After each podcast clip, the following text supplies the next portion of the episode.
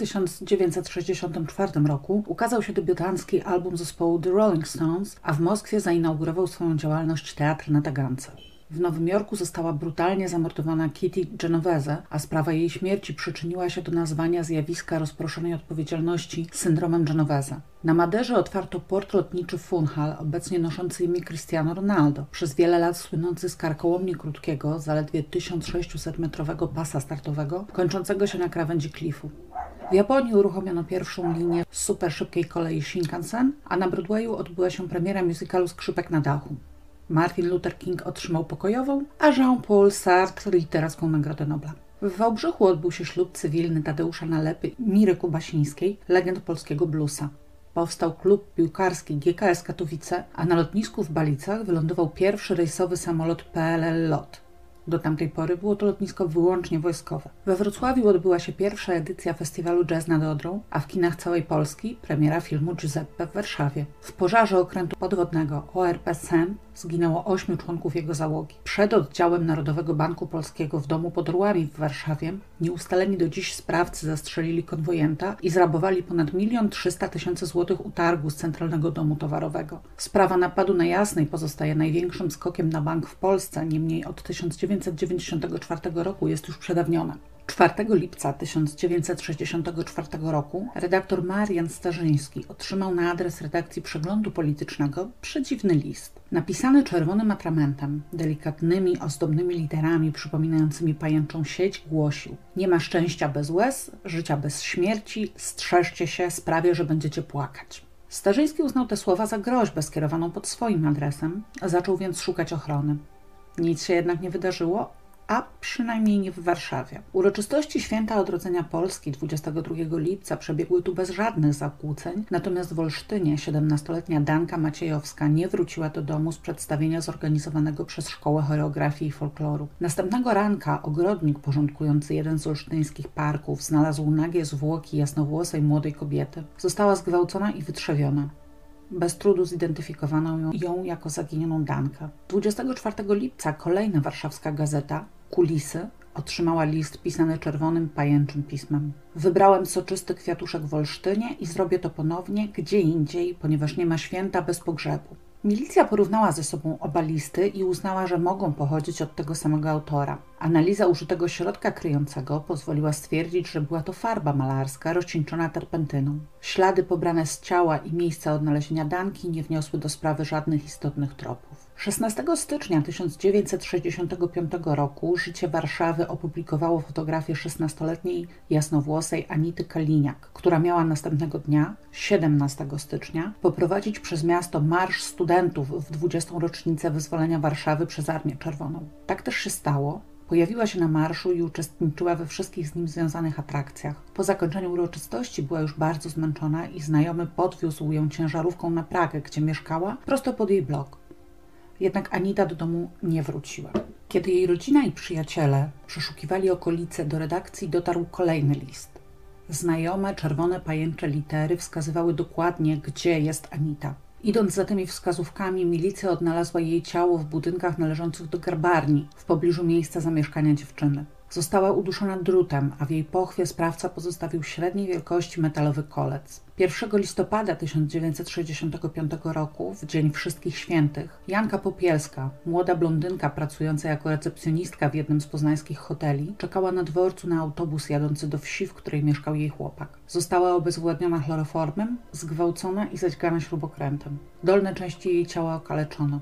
Zwłoki znaleziono szybko, bo już po około godzinie, częściowo ubrane, zapakowane do kartonowego pudła. Ze względu na znaczny stopień okaleczenia ciała, nie podano do wiadomości publicznej danych o wszystkich obrażeniach. Po znalezieniu Janki milicja zorganizowała obławę, przeszukując wszystkie pociągi wyjeżdżające z Poznania i rozpytując o osoby w poplamionych krwią ubraniach. Nikogo takiego nie znaleziono. Za to 2 listopada do redakcji Kuriera Zachodniego nadszedł pisany czerwonym atramentem list o treści. Tylko łzy smutku mogą zmyć plamę wstydu, tylko ból cierpienia może zamazać płomienie żądzy. Po raz pierwszy nie była to własna grafomania autora, lecz cytat z popiołów Stefana Żeromskiego. 1 maja 1966 roku, w święto pracy, 17-letnia Marysia Gałązka, mieszkająca na warszawskim osiedlu Żoliborz, wyszła wieczorem z domu, aby poszukać ulubionego kota, który gdzieś się zawieruszył i już nie wróciła. Po kilku godzinach wyszedł z domu również jej ojciec na poszukiwania córki. Znalazł jej zwłoki w pobliskiej komórce. Została bestialsko okaleczona. Przede wszystkim wzdłuż całego tułowia miała głęboką ranę, przez którą wydostały się wnętrzności. Badanie lekarskie pozwoliło ustalić, że przed śmiercią została zgwałcona. Tym razem nie było listu. Milicjanci z Wydziału Zabójstw Komendy Stołecznej, pomimo braku listu, przypisali to zabójstwo temu samemu sprawcy. Ogółem mieli już wówczas 14 nierozwiązanych zabójstw młodych kobiet połączonych z okaleczeniem zwłok. Pięć w Poznaniu i okolicach, dwa w okolicach Bydgoszczy, po jednym w pobliżu Kielc, Łodzi, Łomży, Lublina i Radomia. Z żadną z tych spraw nie dało się powiązać pisanego czerwonym atramentem listu, ale wszystkie łączyły podobne obrażenia zadawane ofiarom ostrym narzędziem. Milicjanci zwrócili uwagę, że wszystkie miejsca zabójstw leżą na trasach kolejowych do Katowic i Krakowa, jednak w żadnym z tych miast sprawca do tej pory się nie pojawił. Przyjęto więc wersję, że w tych okolicach zamieszkuje i najprawdopodobniej także pracuje. Z uwagi na ilość mieszkańców konurbacji katowickiej, o której wspominałam Wam przy okazji sprawy wampira Zagłębia, zbadanie tej wersji wydawało się jednak początkowo niemożliwe.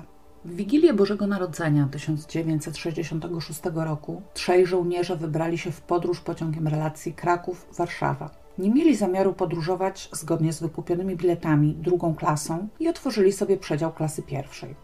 Po otwarciu zobaczyli na podłodze ciało jasnowłosej kobiety. Niezwłocznie wezwali konduktora. Ten powiadomił milicję i zadecydowano, że pociąg pojedzie bezpośrednio do Warszawy, bez zatrzymywania się na stacjach pośrednich. Przeszukano każdego pasażera, lecz nikt nie miał na sobie żadnych śladów krwi. Tylko w wagonie pocztowym znaleziono kartkę z czerwonym napisem Znów to zrobiłem. Ofiarę zidentyfikowano jako Janinę Kozielską, 17-letnią mieszkankę Krakowa. Miała na sobie skórzaną mini spódniczkę, która została pocięta nożem, tak samo jak brzuch, podbrzusze i uda dziewczyny. Konduktor zapamiętał, że panna Kozielska jechała ze starszym od siebie mężczyzną, którego nazwała mężem. Nie zwrócił jednak uwagi na jego wygląd. Milicja założyła, że ofiara musiała dobrze znać sprawcę, skoro tak go przedstawiła, i że musiała zginąć jeszcze zanim pociąg opuścił granice Krakowa. Morderca zostawił notatkę w wagonie pocztowym już podczas ucieczki. Ustalono, że Janina miała siostrę bliźniaczkę, Alinę, która trzy lata wcześniej, jako czternastolatka, również została zamordowana.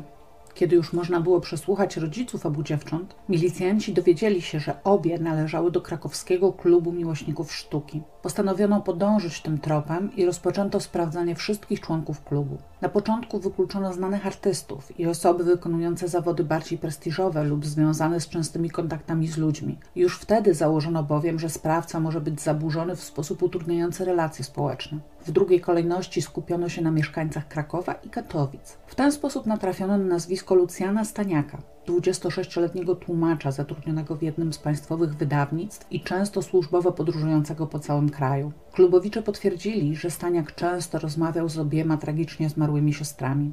Milicjanci poprosili dyrekcję o otwarcie szafki Staniaka. Znaleziono tam kilkanaście noży do zdzierania farby i kilka obrazów. Niemal na wszystkich przeważała czerwona farba. Jeden z nich przedstawiał kobietę, z której rozciętego brzucha wyrastają czerwone kwiaty. Milicjanci z Krakowa zawiadomili kolegów z Katowic, a ci ustalili, że Staniak mieszka przy Alejach Wyzwolenia 117. 31 stycznia 1967 roku milicjanci udali się pod ten adres, ale nikogo nie zastali.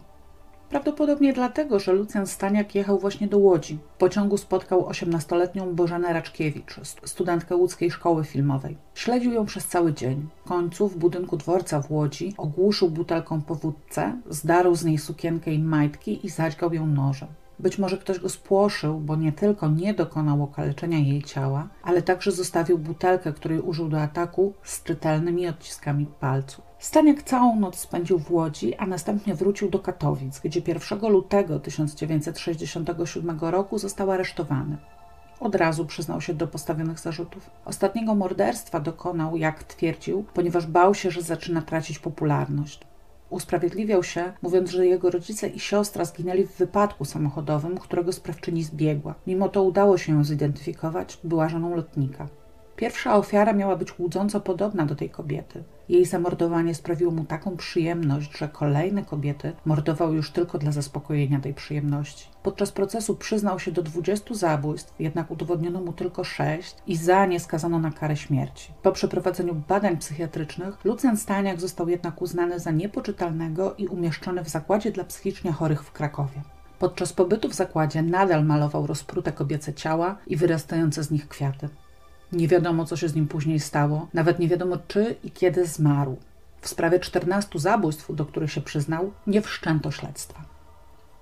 Zakładam, że przynajmniej część z Was w tym momencie myśli sobie, co to w ogóle jest, dlaczego nagrywasz tak fatalną historię. Przecież tu nic nie wiadomo. Gdzie są informacje o ofiarach, gdzie dane z sekcji zwłok, gdzie szczegóły topograficzne miejsc zdarzeń, gdzie informacje o sprawcy, wyniki jego badań psychiatrycznych, sentencja wyroku. Odpowiem zbiorczo: nie ma. W tej sprawie nie ma niemal niczego. W latach 90. ubiegłego wieku, przed YouTube'em i podcastami kryminalnymi, informacje o zbrodniarzach i ich zbrodniach czerpało się ze specjalnie im poświęconych stron internetowych.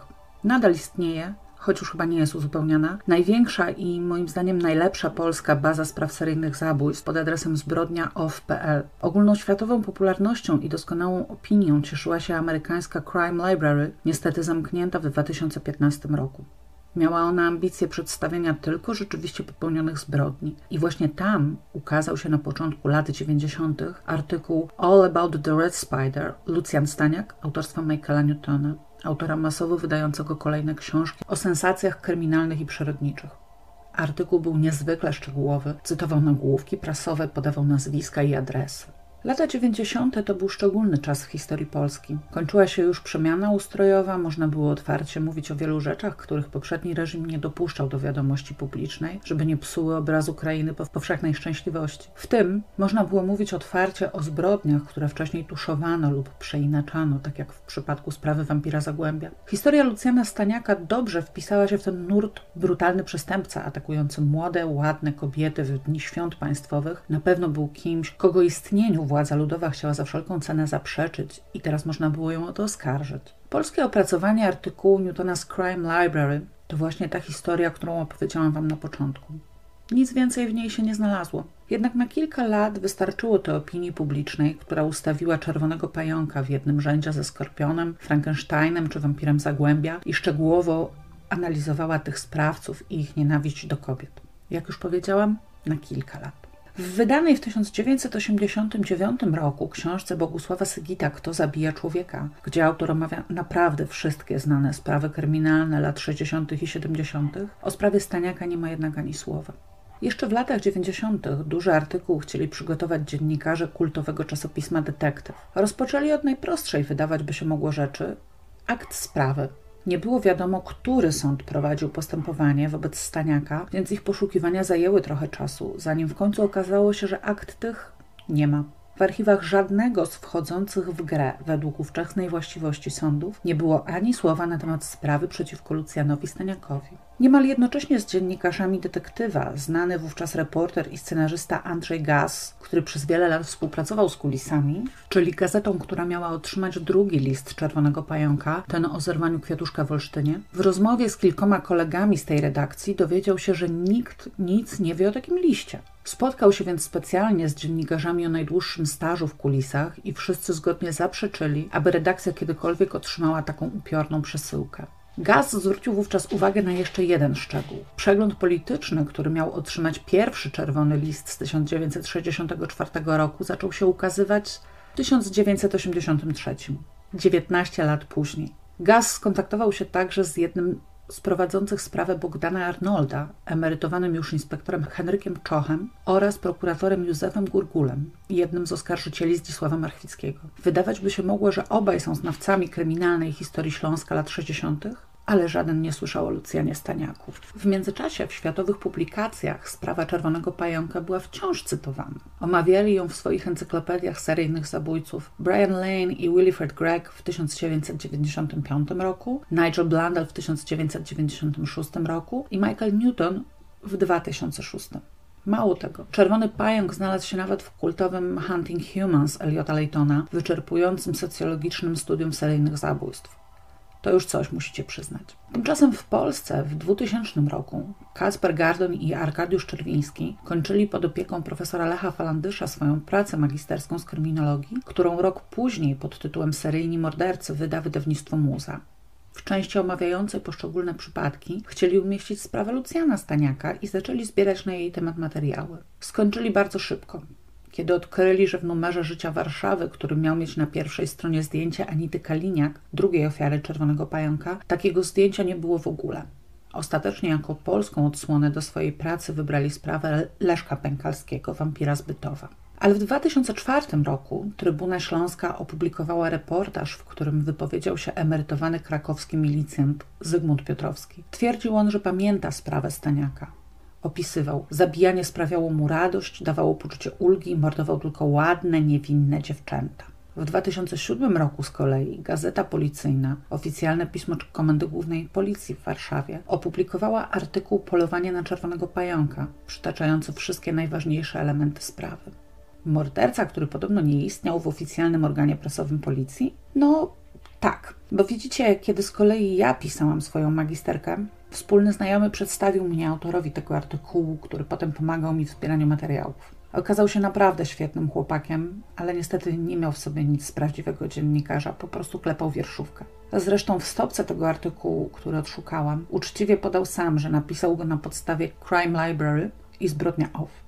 Nie mam informacji, które weryfikowałyby przytoczony w Trybunie Śląskiej wywiad z krakowskim milicjantem. Mogę tylko delikatnie zasugerować, że Piotrowski to dość popularne nazwisko i pewnie wypowiadającego się na potrzeby artykułu emeryta trudno by było dzisiaj nawet zidentyfikować. Jarosław Stukan, pisząc w 2009 roku polskich seryjnych morderców, poszukiwał śladów Staniaka poprzez rozpytywanie specjalistów pracujących w zakładach psychiatrycznych na terenie Śląska i Małopolski. Wszak to do zamkniętego zakładu miał zostać skierowany w związku ze stwierdzoną niepoczytalnością czerwony pająk. Poszukiwania te nie przyniosły rezultatu. Nikt o takim pacjencie nie słyszał. Adam Węgłowski na potrzeby przedstawiania sprawy Staniaka w piśmie Fokus skontaktował się z Mikołajem Marcelem z Koła Naukowego Doktorantów Wydziału Filologicznego Uniwersytetu Śląskiego i ten sprawdził katowicki adres Staniaka. Okazało się, że Aleje Wyzwolenia nie istnieją. Na Kokocińcu jest za to ulica Wyzwolenia, a w zasadzie uliczka, wąska, wyłożona kostką, ma mniej niż 40 numerów. Staniak miał mieszkać pod 117.